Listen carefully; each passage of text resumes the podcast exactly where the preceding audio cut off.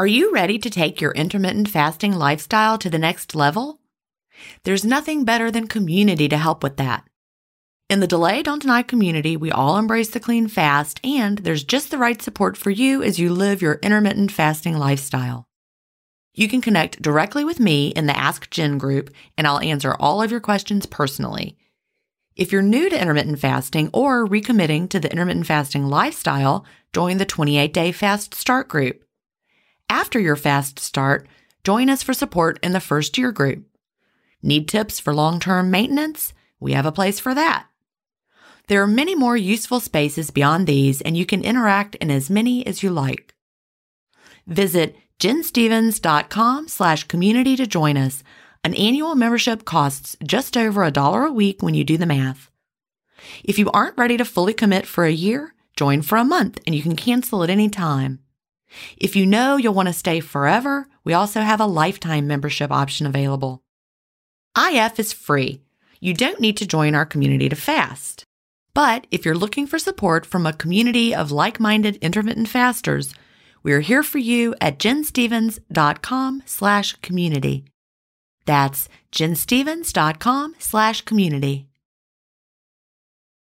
Achieving my long-term goals is more about creating healthy habits and less about quick fixes. And that's why I love both intermittent fasting and Daily Harvest. Tim Spector, a gut health expert and founder of Zoe, and Dr. B, gastroenterologist and author of Fiber Fueled, recommend that you aim for at least 30 unique plant foods per week. Daily Harvest helps make it easy. One of my favorite options is the sweet potato and wild rice hash harvest bowl. With Daily Harvest, I'm getting tons of plant-based options built on organic fruits and vegetables that are easy to prep and free of weird ingredients such as fillers, seed oils, and added sugars. Create healthy habits that last with Daily Harvest. For a limited time only, go to dailyharvest.com/ifstories to get $30 off your first box plus free shipping. That's dailyharvest.com/ifstories for $30 off your first box and free shipping. dailyharvest.com/ifstories. Welcome to Intermittent Fasting Stories. I'm your host, Gin Stevens, author of Delay Don't Deny, Living an Intermittent Fasting Lifestyle. I lost over 80 pounds thanks to intermittent fasting after learning how to delay my eating rather than deny myself the delicious foods I want to eat. Now, who's ready to hear an inspirational intermittent fasting story? That's why we're here, so let's get excited to talk to today's guest.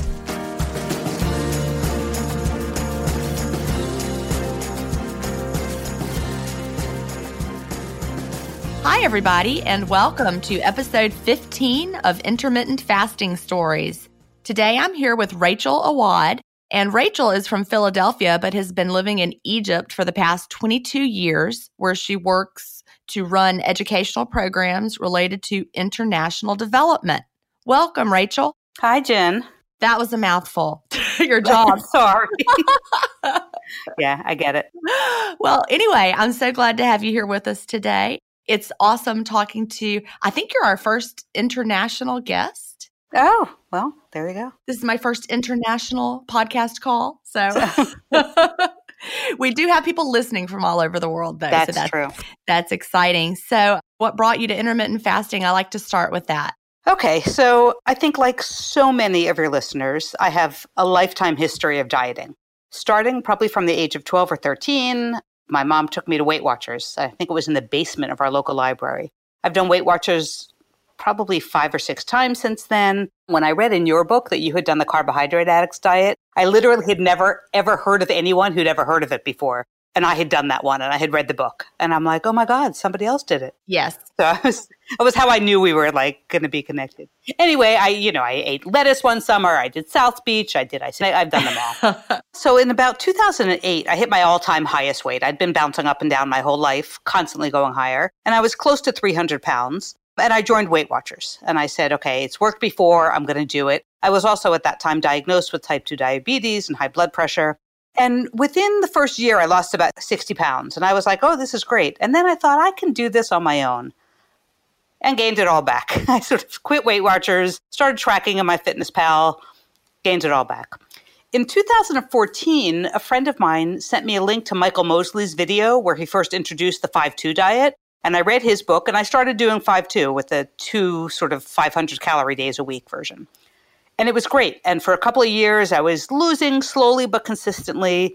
And then I started sort of getting a little looser with my non-fasting days. And it turned into some binging kind of behavior. And of course, I wasn't clean fasting either. I was drinking lots of Diet Coke, lots of flavored teas, Crystal Light. So I decided, I think it was in 2016, I did his 8-week blood sugar diet, where you actually for 8 weeks, you're supposed to stick to no carbs, 800 calories a day. Wow. And I lost a lot of weight. It was insane. It was supposed to reverse diabetes, which it didn't do. I managed 4 weeks of it, lost a lot of weight, and probably gained it all back in a week. So then I went back to 5-2. Then in 2017, I was thinking about doing 16-8 because I knew I had to gain control on my non-fasting days on 5-2. I was actually in a forum for expats, and one of the people in that group was talking about 16-8. So there was a whole discussion. Wow. And someone in that group made a comment that anyone who's interested in doing this has to read a book called Delay Don't Deny by Gin Stevens. So I ordered the book. That was in September 17. I started on October 1st, 2017. I actually went back recently to that forum to search for the woman to find her comment. And I really want to kind of write to her and thank her. And she's not in any of your groups. I actually looked there too. That's fabulous. I wonder who that is. Well, I have her name, but she's not in your groups. No. So okay. That's so interesting. Just somebody out there who's read the book and yeah. Well, I'm so glad she recommended it to you that day because here we are. Yes, no, and believe me, I'm happier than you are. So in 2017, when you found Delay Don't Deny and started it, and you had been doing 5-2, which for people who aren't familiar with that, it's Michael Mosley's original plan called for 500 calories 2 days of the week. And then on the other 5 days, you, quote, eat normally.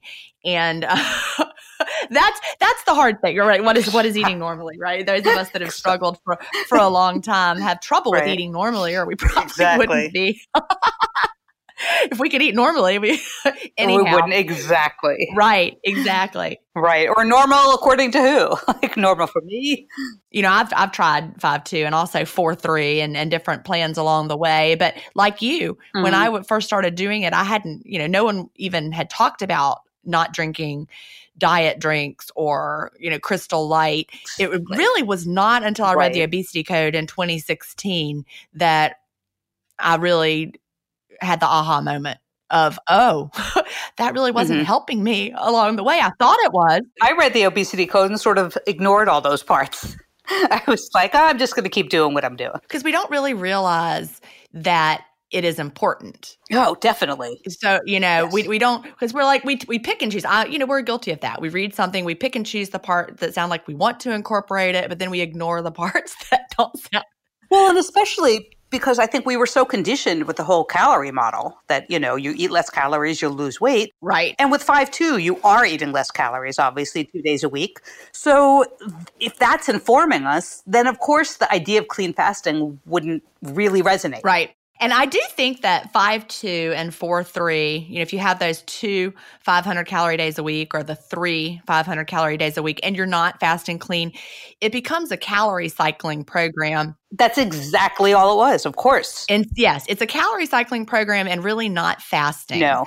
In the sense of fasting, especially if you're following the recommendation to divide those 500 calories up in like tiny little meals. Right. Well, I did that at the beginning. I would have like a boiled egg, and then I would have some celery and some turkey during the day, and then I would have, you know, sort of a salad at night. But eventually I sort of came on my own to realize that having that food in one meal was much easier. Right, me too. But I still wasn't clean fasting. I still had a ton of Diet Coke and Crystal Light and, you know, herbal teas with like every sweet flavor. And they probably had flavorings added. I mean, I was definitely not clean fasting. But the interesting thing is that when I did start, after reading your book, and I sort of said, okay, I'm going to start with like 17 or 18 first. And I went to 20 my first day with no problem. So I think in some way I was kind of prepped for it. I didn't have to kind of ease into a longer fast. Well, that's good. After you read Delay Don't Deny and you started on October 1st of 2017, how was that experience for you?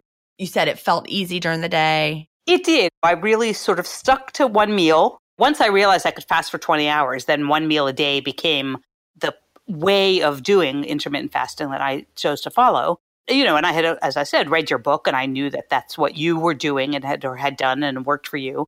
So the first week I think I gained like 5 pounds, but it came off, which a lot of people report, obviously, but it came off pretty quickly.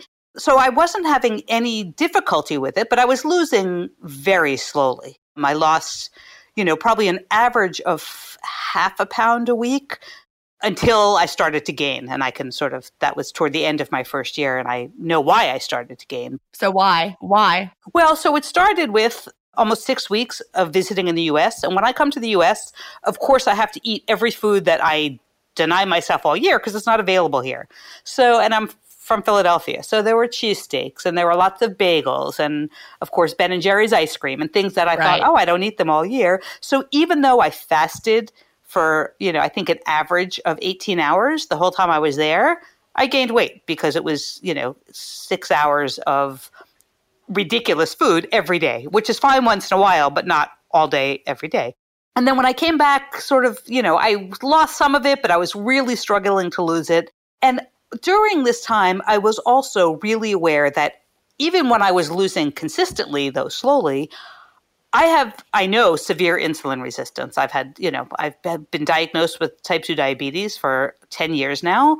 And that was one of the things that my doctor said, that, you know, sort of you are severely insulin resistant, you know, you have to be careful. And so I kind of knew that if I was going to really get things moving again and keep going, that I needed to make a change. And based on the reading I had done, primarily from Jason Fung's books and The Diabetes Code, I knew that it was either going to be doing longer fasts to really sort of address the insulin resistance and go for longer without producing insulin, or go to low carb. And I'd done low carb before, and I hated it because I love my carbs. And so while I do still try to be careful with low carbs, I mean, with the kind of carbs I eat and to limit processed stuff sometimes, I decided to give alternate day fasting a try. But I do just want to say that despite losing very slowly, I felt great. The whole time I was doing 24 and I was fasting for 20 hours a day, I was losing slowly, but I had way more energy and my body was definitely changing. I was going down in sizes. So I don't regret that year as a year wasted. I adapted in a great way, but just knew after a year that it was time to kind of change things up. I think that's great information to share with people, because some people, especially with a history, you know, where you've been type 2 diabetic for 10 years. I mean, if you've been type 2 diabetic, you definitely have got issues with insulin, right? I mean, that's anybody who reads the diabetes code will walk away and understand that and think, oh, you know, why didn't I? Of course. So for listeners out there, if you haven't read the diabetes code, if you're, you know, struggling with type 2 diabetes, and read that book. I mean, it is really a good one. I didn't read it for a long time. And then finally I had some time and I read it, and I'm like, wow, because I had read The Obesity Code and I'm like, what is this one going to really teach me? Right. And it's not that different, except it's more focused on specifically the diabetes sort of element, not just obesity in general. But I really think anybody that has type 2 diabetes needs to read it. I actually gave it to my dad for Christmas. My dad's a type 2 diabetic, and that was his Christmas gift. So I hope that he appreciated it. It wasn't like, what is this? That's interesting, because I haven't spoken to my parents very much about the fasting, and they're both type 2. But I actually decided, when this interview goes out, that I'm going to share it with them. And I'm also going to suggest that they read it. Yeah, because it's just really important. And it busts a lot of the, I guess, myths around type 2 diabetes that really everyone thinks are true, including, I think, a lot of the doctors. Of course. And it's a disease of lifestyle. Right. Just like obesity is a problem of lifestyle. It busts that wide open. People believe that it's progressive and you're doomed to get worse. Like, you will get worse and worse every year. It's unbelievable. And the fact that, I mean, what blows my mind, especially after reading that, after reading The Obesity Code, but that when people do get worse, ultimately, when sort of doctors are ready to give up on oral medications, they put them on insulin, type 2 diabetics. It defies all logic. And it just blows me away that it's still a recognized sort of accepted protocol. Yeah, because the only thing that the doctors, you know, Jason Fung and other doctors that are following his type of protocol, but all that they're looking at is managing blood glucose. Exactly. And that's important, but it's only an indicator. Right. It's not the symptom, actually. Right. So you're kind of chasing the wrong problem, as it were. Exactly. High blood pressure. Exactly. I still look at my blood sugar, but in a much bigger picture. And, you know, Jason Fung says when you have really high blood glucose, you can either work to bring it down through giving insulin, like the traditional standard of care, or you can bring it down naturally with fasting or not putting it in your body. Exactly. And the two options, yeah. Right. So they're not putting it in my body. That's the part that I'm the same way. I don't feel well when I don't have carbs. And so are you like that too? No, I actually, when I've done low carb, I did South Beach. I did, there was a diet called the Idiot Proof Diet, which was essentially South Beach. And then I did, you know, that 8-week blood sugar diet of Michael Mosley's, which was no carb or very low carb. I felt fine. But I miss them. I don't take away my potatoes. Right. I get it. So you decided to address it by focusing on the longer fast. So a lot of our guests, I think probably maybe every guest I've had so far does a daily eating window. And you did that for the first year. And then you switched over to alternate daily fasting. Do you do true alternate daily fasting? Okay. Explain how that works for you. Okay. So essentially, I do, instead of doing 24, I literally do 48, give or take an hour here or there. So I'll fast, I'll finish eating at 7:00. So yesterday I finished eating at 7:00, 7 p.m. And so I'll fast all day today at 7 p.m. tonight. I'll hit 24 hours, 7 a.m. tomorrow. I'll hit 36 hours. And then by the time I'm ready to eat, whether, 11, 12, I'll be sort of plus 40 hours. And then I'll eat. And I don't get hung up on how long the window is. I keep it long enough to try and have two meals. And I think we'll talk about why that's important probably in a minute. But so, I never do shorter than 6 hours on an eating day. Most days, the way my meals are timed, by 7.5 hours, I'm usually done. So I don't do officially 48, but those are the sort of ranges I aim for. Okay. So that is 40 hours of fasting and then about an 8-hour window. So 40/8. Exactly. And then there are three times I've changed that up. One day I just sort of realized it was a fasting day and I needed to eat. And I just decided I needed to eat. I didn't feel sick, but I felt like something was off. And so I ate. So then I had two windows in a row and then resumed it the next day. And then another time I wanted to switch my schedule so I'd be able to eat on New Year's Eve. We were going to a party. So then I decided to actually try something I'd never done before, which was I did a 66-hour fast, sort of one day so I fasted for 3 days or 2 days instead of, 2.5 days instead of 1.5 days, however I normally do it. So those are the only times in the 3+ months that I've done it that I didn't do technically every other day. All right. So a lot of people are intimidated by the idea of alternate daily fasting because it sounds, oh my gosh, I'm going to go 40 hours without eating. That sounds really scary. Yep. Did you feel that way about it? Oh my God, yes. It was in my head. I would say it was exactly a month, because I came back to Egypt on September 1st, and I started alternate day fasting on October 1st. And I had already given it some thought before that, even before I went away. I thought, this is probably for the insulin issues, something I need to try. And I'd been following a couple of discussions in the Facebook groups of people who had been doing it. And I chatted with a few people who I'm friends with outside the groups who were doing it. And they sort of walked me back from the ledge of, I can't do this. And so the best advice I got was that, you're going to have waves of hunger just like you do when you're doing a 20-hour fast. And just like the 20-hour fast, they're going to pass. So one advice I got was that there's usually in the early days a big wave at around 24 hours. And once you're past that, it's smooth sailing. So I just decided, all right, I can do that. I'll try it once. And I said I was going to allow myself 36 hours, which is sort of the minimum for alternate day fasting, which is, officially a 1.5 days. And I also said that if I started to feel sick, I'd allow myself sort of some broth or something light. I wouldn't beat myself up about having to be 100% clean. And with that, I just sort of did it. And 24 hours came and there was a wave of hunger and it passed. I mean, it was sort of as if, someone had really prescribed what would happen.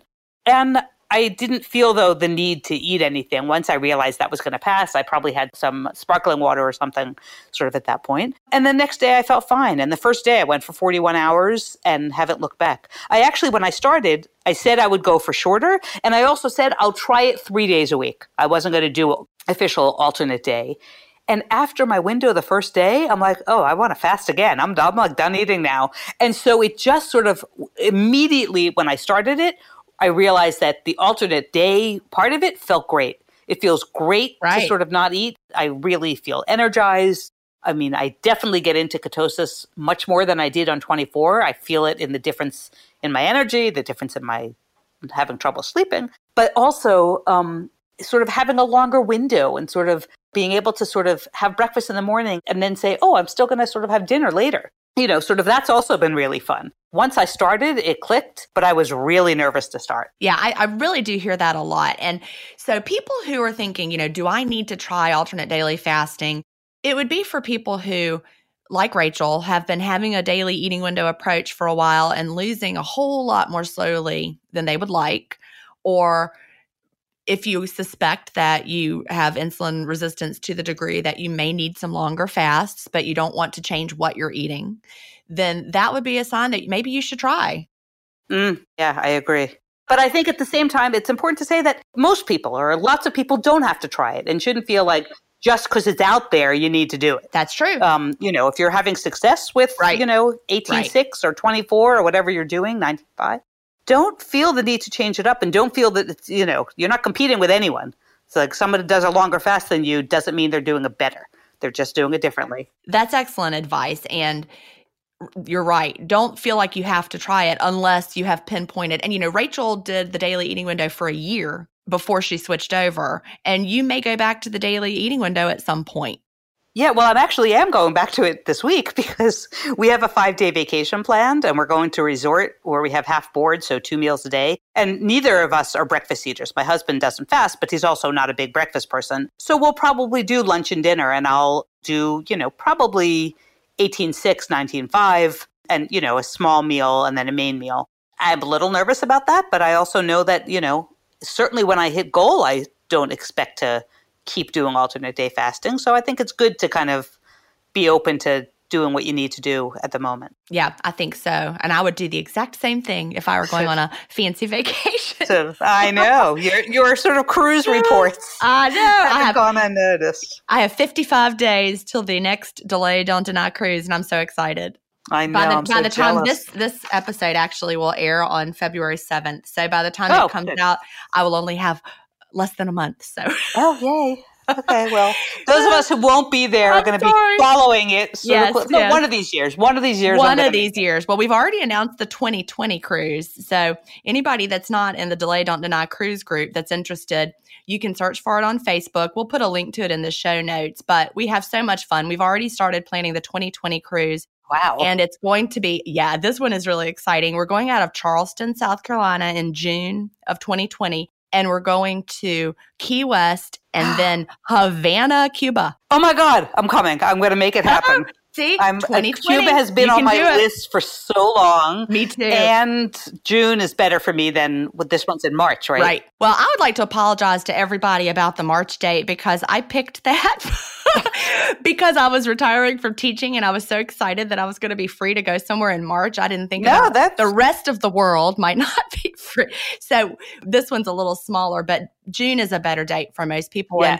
And it's also a little more expensive, which is another reason I picked March. So right. June's a little more pricey because everybody's, you know, able to go on vacation. So demand is higher. But when the person that helps with who plans these cruises, her name's Becky, and she's amazing. And when she sent me some options to choose from, I just zeroed in on this Cuba one immediately. So I hope that once you said Cuba, I'm like, I will do everything possible. Thank you so much for telling me. Well, yeah. So everybody find that in the show notes. Go to the Delay Don't Deny cruise group. Make sure to answer the questions. But we would love to have y'all join us on that cruise. It's a really good time. And as we just discussed, we do not fast all the time on a cruise. Good thing. Somebody did tell a story, though, the other day. They went on a cruise and they didn't realize it was a cruise. Like there was a big group on it from a major diet program, had like gotten a group together to go on it, and they had daily weigh-ins on the cruise. Oh, God. Can you imagine? No. So, we will not have daily weigh-in. So many no's. And we will also not look at you weird if you're eating 3 meals a day because you know what? I'll be there at brunch at least once myself. So. And having never been on one of your cruises, I still want to say, and I think I know this from your groups, that you know there are lots of people who would say, I'm not going on a cruise. I don't have a cruise body. And that in Gin's Facebook groups, and I assume this is true for the people who go on the cruise, there is zero judgment about anybody, I mean, at all, but certainly not about, you know, sort of, oh, why is she wearing a bathing suit? None of that. Well, that's true. None of that. We all, you know, are there with the bodies that we have. You know, my body is not perfect. I may be wearing a small size now, but I weighed 210 pounds and I also had 2 babies and I also have had cellulite ever since I was a skinny teenager. So my body's not perfect. You know, I would be on those. You know, if someone took a picture of my thighs, they'd be like, look at her thighs, you know, whatever. We don't care. We're going down the water slide in our bathing suits, no matter what size we are. That was actually the most fun we had on the last cruise. We all just ran up to the water slide and we didn't care. It was just fun. I know. I saw the pictures. It looked so fun. It was fun. We have a really great time. We all face stress in our daily lives. What if the answer to a better stress response is in one key nutrient? I'm talking about magnesium, and specifically Magnesium Breakthrough by Bioptimizers. This one-of-a-kind product is designed to reverse low levels of magnesium, which could have a positive effect on our stress response. But don't take my word for it. Here's a quote from a 2020 issue of the scientific journal Nutrients. Results suggest that stress could increase magnesium loss, causing a deficiency. And, in turn, magnesium deficiency could enhance the body's susceptibility to stress, resulting in a magnesium and stress vicious circle. I only recommend Magnesium Breakthrough by Bioptimizers. It's the only organic full-spectrum magnesium supplement that includes 7 unique forms of magnesium for stress resilience and better sleep. Simply go to bioptimizers.com/IFstories. Promo code IFStories10 to get your Magnesium Breakthrough and find out this month's gift with purchase. That's bioptimizers.com/IFStories, promo code IFStories10. If you've been listening to my podcast for a while, you know what a fan I am of Dr. Tim Spector and the work he's doing with Zoe. I was first introduced to his work in 2015, and I've been following his research ever since. What I love most about the Zoe Science and Nutrition podcast is that they have weekly interviews with world-leading experts who explain how their latest research can benefit your health. Recently, I was thrilled to finally meet him face-to-face as we recorded an episode for the Zoe Science and Nutrition podcast, and this episode aired on April 11th. We had a chance to talk about the world's biggest intermittent fasting study, and I had the opportunity to explain the clean fast to Jonathan, which may explain why he didn't enjoy his prior experiences with fasting. Search for Zoe Science and Nutrition on your podcast player or on YouTube to hear the latest episode, and don't forget to look for the April 11th episode to hear me, Tim, and Jonathan talk about the world's biggest intermittent fasting study. So, I'm going to go back to something you said a few minutes ago about the importance of having a true up day when you're following an alternate daily fasting protocol. What we don't want to do is get into an overly restrictive mindset. You know, people think that if fasting is good, more fasting must be better. And so if you're going to fast for 40 hours and then have an 8-hour eating window with 2 meals, wouldn't it be better to fast for 47 hours and have a, you know, 1-hour eating window? Why do we not want to do that? Exactly. I wasn't really that consciously aware of that when I started, but I just knew that the advice that I'd gotten from other people was, you know, do a longer window. And then I went and reread, I think it was a section either in The Diabetes Code or in The Ultimate Guide to Fasting, both of which come from Jason Fung, and maybe in both, sort of that really explained the importance of, you know, refeeding so that your body doesn't, one, think that you're now going into restriction, because that's what messed up our metabolisms to start with, and which is why traditional diets haven't been working for us. Plus the whole nutrient. I mean, you can't get enough nutrients in your body if you're only eating for 1 hour every 2 or 3 days. It's just physically impossible. And it works. I mean, this is the thing. I've never heard from anyone who does alternate day fasting with any consistency, with a longer window, who says, yeah, but I'm not losing, or I'm not finding whatever benefits they were looking to find. One thing that's really interesting is that, you know, I measure my blood sugar every morning. sort of my fasted blood sugar. And so on the days where I wake up and I'm 12 or 13 hour fasted, I measure it. And the days that I wake up and I'm, 40 hours fasted, I measure it. And yes, it's lower after the 40 hours, but it's also been consistently lower than it was on 24 when I was doing one meal a day on the days that I do eat. And I eat almost double the amount on those days than I was eating. So if I had done a 4-hour window, 6 months ago and took my blood sugar the next day, it would be higher than it is, take it after an 8-hour window and 2 meals. It's not doing damage, whether it's, sort of in terms of insulin or, calories, which we don't count. But yeah, and I'm losing consistently. How did the weight loss pick up? You said you had been losing about 0.5 pound a week.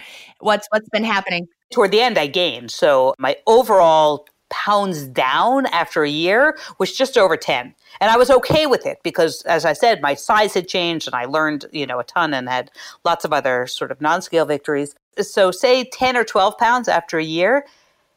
After 3 months of the alternate day fasting, I was down another 18 pounds. Wow. So in 3 months, I almost doubled what I did in a year. It was easy. So that's tapered off a little bit. I actually really interestingly, I had mentioned that I did a longer fast, 66 hours. I was at an all-time low after that, but immediately the next day gained it back and then some. And people say you don't do longer fasts, extended fasts for weight loss. You do them for healing. There was a noticeable change in my blood sugar numbers after that for the good, but my weight went up a little bit. And so I've been sort of working that back off now. That was only a week ago that I did that.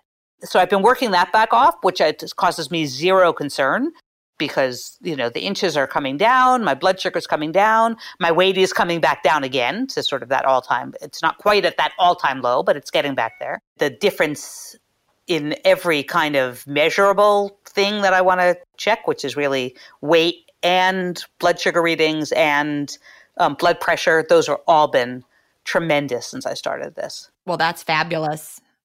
Yeah. And you also have recently had some medical tests with your A1C, haven't you? Yes, I have. So officially now, I can't wait to hear this. I'm so excited. For the first time it's been literally 10 years, I think this week or next week, that I was diagnosed with type 2 diabetes. And I was off the charts when I was first diagnosed in terms of my blood sugar readings and my HbA1c, which is a 3-month average of blood hemoglobins that somehow indicates how much sugar is in your blood over time. So I am now officially, as of a test 2 days ago, pre-diabetic. And I was actually really close to the not being diabetic at all range. And so I'm hoping by then I was at the very, very low end of the pre-diabetic range. So that was just unbelievable to me. And that, honestly, while I would love to sort of be at a goal size, which I'm not there yet, this matters more than that. Reversing diabetes to me is something that I honestly, even after reading the Diabetes Code and after seeing it happen to other people, I never believed it was going to be something I could say. That's really amazing. And we can't stress the importance of that enough. We are taught and told and read that diabetes is progressive and it will get worse. And the best you can do is manage it. But you have gone to the pre-diabetes range. Yep. After being off the charts. Yeah. What's really interesting is what doctors will say, and if you look this up online on WebMD or whatever, they'll give you an expected, an appropriate range for diabetics. So your A1C should be below 7 if you're diabetic, right? You're still diabetic. I mean, sort of anything above 5.7 is either pre-diabetes or diabetes. So, they don't say try and bring it lower. But I was at one point, I think it was 12 or 13 or something, just really sort of when I was first diagnosed, and I was close to 300 pounds at that point. Wow. But a year ago when I was tested, it was 8.8. So in that year, I brought it from 8.8 to 5.9. And if I get below 5.7, I can say I'm not diabetic anymore. So that's as much a goal, if not more of a goal to me at this point, than reaching a goal size or a goal weight. Because you can actually see this is improving your health forever. Of course. Forever. Yes, absolutely. Absolutely. That is so exciting. I didn't have any official diagnosis as, pre-diabetic or diabetic, also because I probably don't go to the doctor enough. But I wonder, I wish I did have all that data. Well, I'll tell you something. I never went to the doctor. I mean, I was extremely overweight, knew I was unhealthy, unless I got sick, you know, I had sort of a sore throat or something, or, you know, had a fever, I never thought about going to the doctor. Me too. And when I was first diagnosed with diabetes, I went in because my ankles were swollen and my foot hurt. And I went to an orthopedist and they took my blood pressure and they said, can you go over to that part of the clinic over there? Like, and they pointed me somewhere else and they were ready to hospitalize me. They said my blood pressure was like off the charts. They couldn't believe I was walking and driving and don't you feel dizzy? And, you know, and I said, I have a kid at home. You can't put me in the hospital now. And I felt fine for me. I mean, yes, I was constantly out of breath and everything always hurt, but that was my normal. So they said, okay, come back tomorrow. You're going to have a whole, every test run. And that's when I found out that, you know, I had severe hypertension. I was off the charts, diabetic type 2, that, you know, it was like, but it wasn't because I took care of myself. It was just by chance. I had a pain in my foot and I wanted it to go away. And I ended up finding out, you know, something much more important. I think a lot of us are like that. I know when I was overweight, I didn't want to know, you know, I didn't want to hear it. Of course. Yeah. I didn't want to know. I didn't get on the scale. I mean, it was like a picture I saw that I was like, oh my God, really? And I started screaming at my husband and my son, like, why didn't you tell me this was what I looked like? And they looked at me like I was crazy because that's what I looked like. It's like, hello, we have mirrors. You can look at yourself. But, you know, you're right. I think a lot of us have body image issues that go both directions. For me, I didn't really realize how big I was until I saw it in a photo. Yeah, exactly. Exactly that. I knew I was overweight, but I wasn't that huge. You know, in my mind. And then you see it and you're like, oh. Right. Well, that's what I mean. I was like, why didn't you guys tell me? And then it goes the other way. And then you lose the weight and you still don't really see it. You know, because we see ourselves every day and it doesn't register. It's so true. I mean, now that, you know, I'm still not where I want to be, but I went from a size 22 and I'm now wearing a size 12 consistently. Oh, that's exciting. I have one pair of size 10 jeans, but, you know, sort of for the most part, size 12. When I go shopping, I'm still looking at the 16s. I'm like, yeah, that 12 or 14 is not going to really fit. And, you know, I do it every time. I've yet to sort of go in and say like, oh, this looks like the right size and pick the right size. Because those clothes look small, don't they? They don't look like they're for me. That's for sure. Yeah. Right. Oh, I get it. I can remember that feeling too. And picking something up and is this really going to fit me? Right. And then you put it on and you're like, oh, it does. And it's so funny because the one pair of size 10 jeans I have, I was looking for a 12 or 14. I knew in that store that, you know, I had a pair of 16s from that store. I think it was American Eagle. And they were falling off me now. So I knew. So I looked for a 14 or a 12 and they didn't have them. So I said, let me try on the 10 just to see how far I have to go. And I can't still mostly fit into 10s. This one probably was a little bit generous size, but it fit perfectly. And I was like, oh, look at that. And I cried in the dressing room and I sent pictures to my sister and pictures, you know, I probably sent you a picture. I was like, you know. Probably. I don't know what it is about. Size 10 was like a magical size for me too. When I had been a 16W, probably really an 18 and was lying to myself and, you know, wearing stretchy things. But when I got to size 10, I was so excited. Yeah. Yeah. Like I went nuts at size 10 and bought like so many clothes and they didn't fit me very long. Like I was right out of those clothes and, you know. Yes. But I spent way too much money because I finally felt good in my body. Yeah. No, exactly. No, so I totally know that feeling. The first time I put something on and I was like, oh my gosh. Yeah. I feel normal. Yeah. I feel normal in these clothes. You know, it's interesting because I know most people who are at a place where they say they've reached goal are close to 4 or 6. People who are my height. I'm also, you know, sort of like you, not particularly tall. I'm 5'3". And so I set my size goal as size 8. Realistically, I actually expect I'll probably get below that over time. But, you know, sort of to me, 8 is like beyond unheard of and miraculous and, you know, sort of. You'll be an 8 and then you'll be a 6 and you just be aware you'll probably get to a 4. The first time you put on a 4, you're going to be like, what? Yeah, well, I'll call you again. Then I'll cry then too, I promise. I can't wait for that day. Because there's just something about it. When we've been all the way up the charts, there's just something psychologically pleasing about those single digit clothes. Yeah, yeah.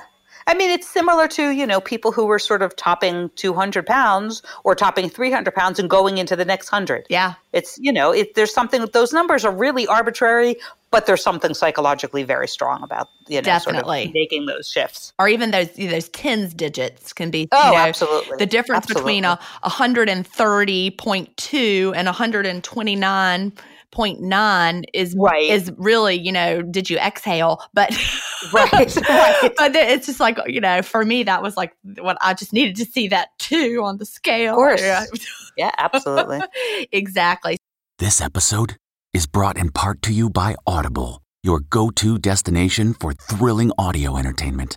Whether you're looking for a hair-raising experience to enjoy while you're on the move or eager to dive into sinister and shocking tales, Audible has an exclusive collection of thrillers from best-selling authors that will keep you on the edge of your seat.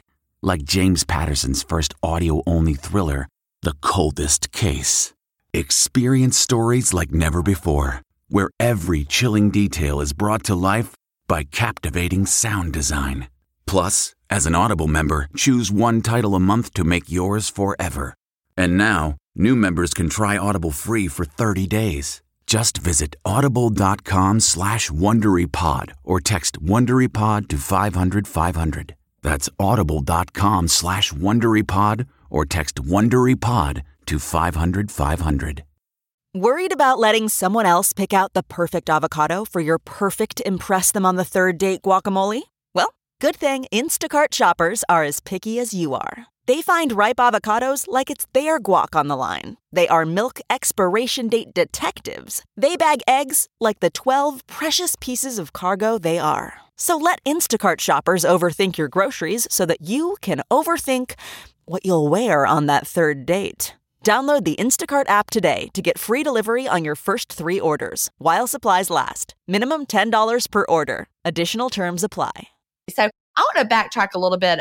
Talk about other health benefits that you've seen. You talked about your A1C being down, that you're now officially in the quote pre-diabetic range. Right. Have you had any other health benefits besides just the blood glucose and the diabetes? So, yeah, I mean, I think blood pressure, I was in the sort of high stage 2 range, which is like really hypertensive, you know, high blood pressure. And I'm now consistently in the low stage 1 range, which is like, you have high blood pressure, watch it, not like you're about to keel over. So my blood pressure numbers have come down a lot. I have obviously much more energy. I think that's consistently reported. And I have a lot more confidence. I've always been someone who is sort of successful professionally and outgoing socially, but always very, you know, sort of uncomfortable knowing that I was the biggest one in the room, or that I was, you know, sort of someone who just never managed to control my weight. I used to feel guilty eating in public because people would look at me like, oh, why is she eating that? Look at her.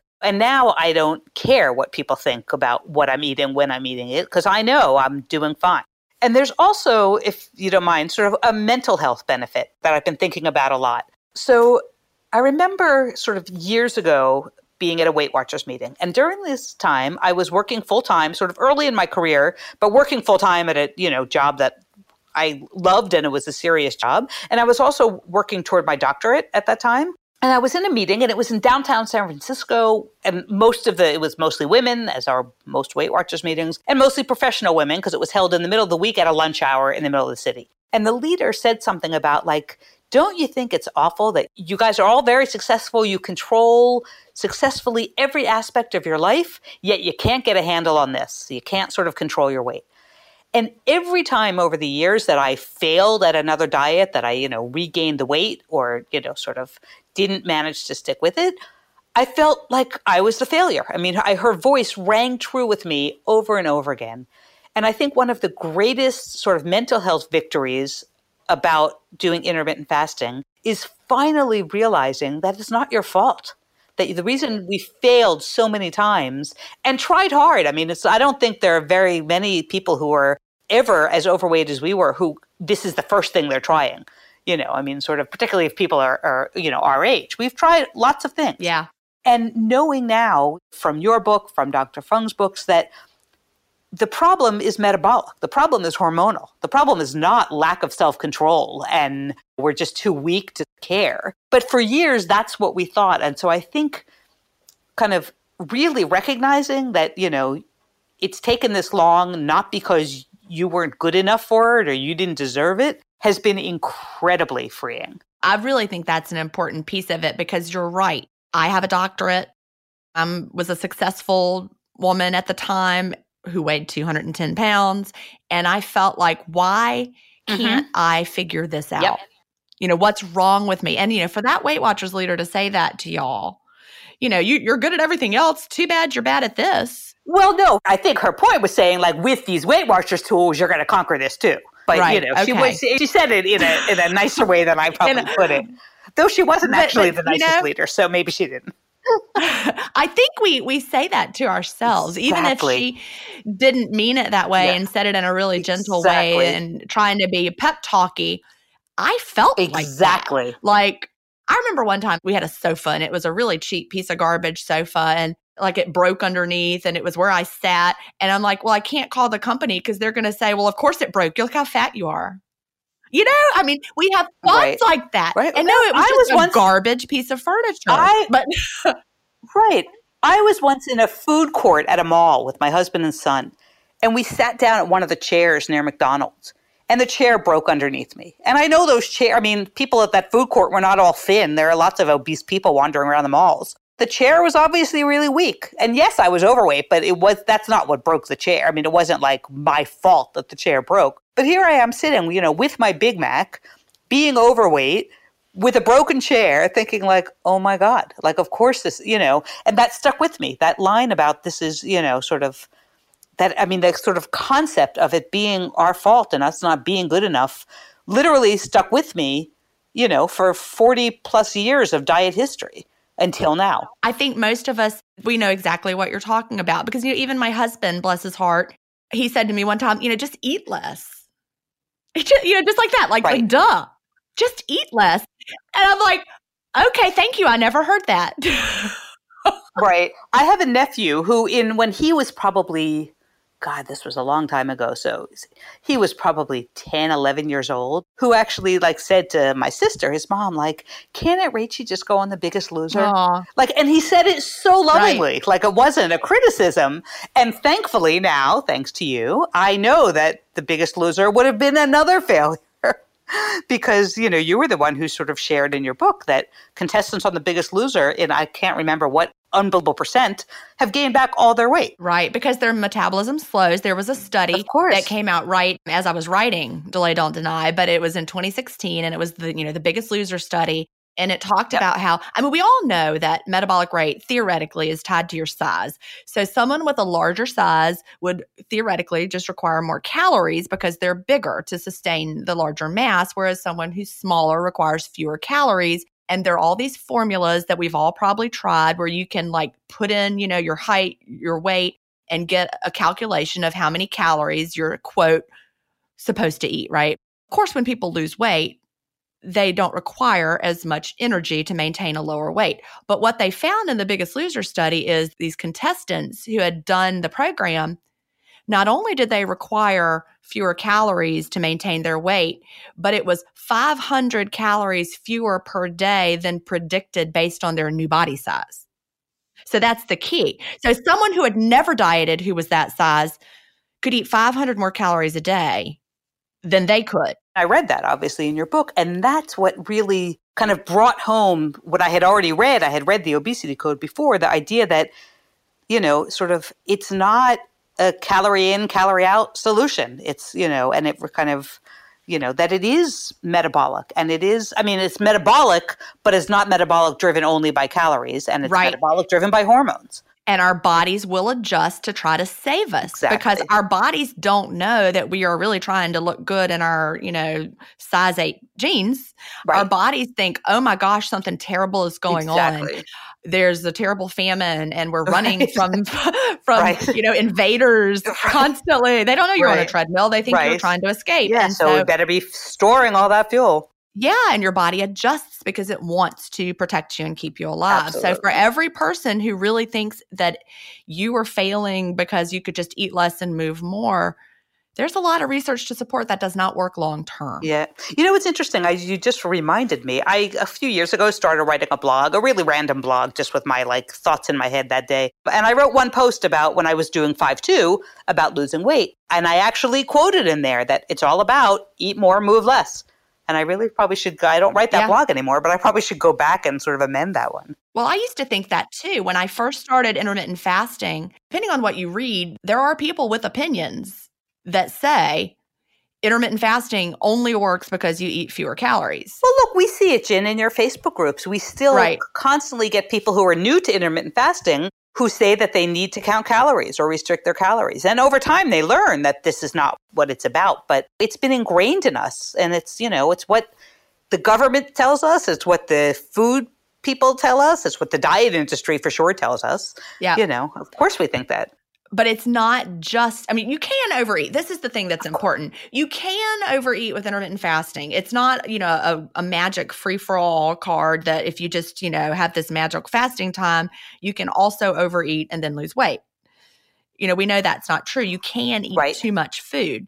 But intermittent fasting also provides metabolic and hormonal benefits that you would not see if you took the same volume of food and spread it out over the course of a day. And that's the key. Right. That is the key. Remember when I said that I sort of ate a lot over the summer, even in a short window, but I still gained weight? I was completely ignoring the signals that we develop during intermittent fasting where we recognize satiety and we know that we've had enough. And those are very real. But when I was confronted with, oh, I'm not going to be able to eat a cheesesteak for another 10 months, I better have it now, even though I'm not hungry. Exactly. So you ate the whole thing, but you finished it. You know, sort of. Yeah. I was overdoing it without a question, but I was also ignoring one of the key things that actually intermittent fasting had given me, which was my body's ability to sort of actively acknowledge that I'm full and I'm happy and satisfied and it's time to stop eating. You know, so I went back to a pattern of completely ignoring satiety signals that had been with me for most of my life. I think that is so important to know because sometimes we see people, you know, overly interested in the number of calories, but then we see people, and of course we know that's wrong, but we also see people who say things like, it doesn't matter how much you eat. Calories don't matter. Food, just eat whatever. No, that's not it either. The answer is in the middle. Yes, exactly. No, you should not count and restrict consciously. No, you should not eat past your full signals though either. So, well, the answer is Gin and Feast Without Fear. Yeah, that's where the answer is. That's my second book. Exactly. You know, which sort of talks about healthy eating without, you know, insanity. Well, I'm really, really proud of that second book. So I'm glad that you liked it. I don't push it as much or talk about it as much, but I learned a whole lot by writing it. The reason I wrote it is because at that time, it was 2017, and we were, you know, having the Facebook groups, and a lot of people were reading The Obesity Code and coming away from The Obesity Code with the idea that every single person should then be low carb because that's best, right? But which really is not how I left The Obesity Code feeling, but somehow some people got that idea because I think that a lot of Dr. Fung's patients do very well with low carb, so everybody assumes that that's right for everybody. So I was like, you know, I really want to dig into the science of all these different ways of eating and really see, is there one best way that I could actually find? You know, I'm not going into it with a preconceived notion. What am I going to find? Right. So I started digging in. It led me in some really interesting directions where I made a lot of connections to what actually may be, you know, an ideal way to figure out what works for you. Yeah, no, and it's on my list to reread, actually. Oh, good. So. I think I might do a digging deeper study with that book, too, at some point. Oh, that would be awesome. So excited to get started on that. Right now, we're doing a digging deeper study in one of my Facebook groups where we're going through Delay Don't Deny chapter by chapter, and that may be something that I'd like to do later. Okay, I'm in. Awesome. So I know that you're here sharing your story with the world, but in your daily life, do you share about intermittent fasting or do you keep it to yourself? So right now, we have one son who's at university, so I live with my husband. He knows, absolutely, and my son knows, but they also knew when I was doing 5-2. And a couple of my close friends who I see regularly know. I don't sort of talk about it beyond that. I actually haven't told my parents because I think they'd be incredibly worried about it not being healthy, and I just wasn't in the head to sort of have that conversation. But before this airs, I actually am going to tell them about it because I think they'll be very excited about the A1C and the diabetes reversal result. I went out to lunch one day on a day that I was eating after I'd started ADF with a group. It was like an expat meetup group, so I didn't know most of the women. But the woman who had organized it was a friend of mine, and she actually announced at the time, she was like, oh, Rachel only eats every other day. And I was like, stop it. What is this madness? Yeah. Right. So, it's like, I don't even know these women. We don't. So yes and no. I mean, the people in my sort of daily circle know, but I don't sort of share it with other people unless they ask. Well, that makes sense. I'm glad you're going to share it with your parents now, though, because if they're, type 2 diabetic, they will totally be thrilled by your A1C results because they will understand how dramatic and impressive that is. And I'm not necessarily expecting they would start following this at all. They're sort of managing it their way with their doctors, but I don't want them to worry about me doing something unhealthy. Well, that's true. I wish they would read the diabetes code because that's just so eye-opening. I hope my dad's reading it. I don't know. Okay. We are almost out of time, which I can't believe. There's so many more things I wanted to get into. But as we wrap it up, I always like to ask, what would you tell somebody just starting out with intermittent fasting? Or, what do you wish you knew when you started? That sort of thing. So when I started, as I said, I came from 5-2, so I was sort of in the head already. But what I would say is, don't overcomplicate things and don't be afraid that, it's a scary change if you're used to eating all day, every day, which most of us were. Start with a longer window. Focus on just doing the clean fast. It's easy to shorten your window later if you decide that's what you need to do, and it will get easier. And it will get easier is actually huge, that it may not be easy the first day or two or three, but very quickly it does get easier. And, when I first started, I thought 20 hours sounded insane, and now I can do 20 hours without ever once looking at the clock. And I thought 36 hours sounded insane, and now I do 40 and rarely look at the clock. So it does get easier. And then the last thing I would say is, there are lots of different protocols of fasting, whether it's different timing, whether it's alternate day fasting. Don't be intimidated by other protocols. Like, focus on what you're doing. And when it's time to make a change, you'll kind of know. And then you can come to the Facebook groups and ask for guidance on your particular situation. But don't worry about all the other things that you're not doing. Focus on what you're doing and focus on the clean fast. I think that's important because we see people coming in and, you could have been one of these people. You could have come into the Facebook group and said, this is not working for me. Intermittent fasting doesn't work. Right. Because you were losing very, very slowly and then you started to gain. But you had read enough and you understood the science behind it enough to pinpoint why.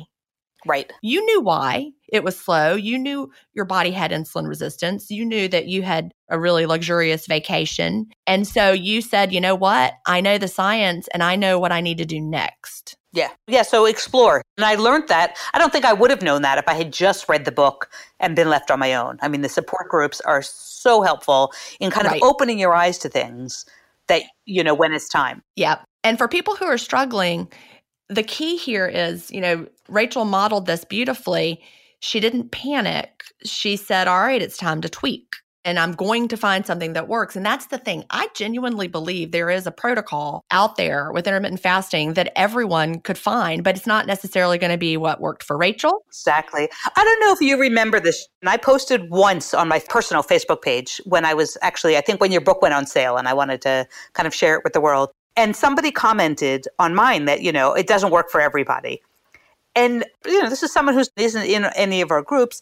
And you and a number of other moderators from your group sort of all said, like, it does work for everyone. You just have to find what works for you. There's a way of tweaking it. Absolutely. The question is, what does it mean works, right? Exactly. Thank you. What does works mean? Does works mean you're a size 2? Right. It doesn't mean losing 10 pounds in a month. Yes. Or that you lose 10 pounds in a month or that, Works is a term that, maybe what it's doing is it's correcting your insulin resistance and that's what your body needs first. Right. So. And that's why, And that's why I said my insulin numbers and my sugar numbers are more important to me right now than the scale, which is, of course, the traditional measure of does this work? Right. But if you correct the underlying problems, then everything falls into place. One would hope. Yeah. I actually lost weight more quickly at the very end And most quote diets, that doesn't happen. But I did, because I think that my body had healed to the point that it was ready to let go of that fat. Right. Well, this has been an absolute pleasure, Rachel. Yeah, absolutely. And I have enjoyed every minute of our conversation. So thank you so much for being here with me. So have I. I can't believe it's over. That was fun. I know. It always goes too quickly. Okay. I will talk to you later, and I'm looking forward to 2020 Cuba. I know. So excited. Okay. All right. Thanks, Jen. Bye-bye. Do you have an intermittent fasting story to tell? Email me at jen@intermittentfastingstories.com, and I'll add you to the lineup. That's GIN@intermittentfastingstories.com. The world wants to hear your story. That's it for today. Remember, I may have a doctorate, but I'm not a medical doctor. So don't use anything you hear on this podcast as a substitute for medical advice. Please always check with your doctor or healthcare provider if you have medical questions. I'll talk to you next week, Fasting Family, where we will hear another inspiring story. Have a great week and fast on.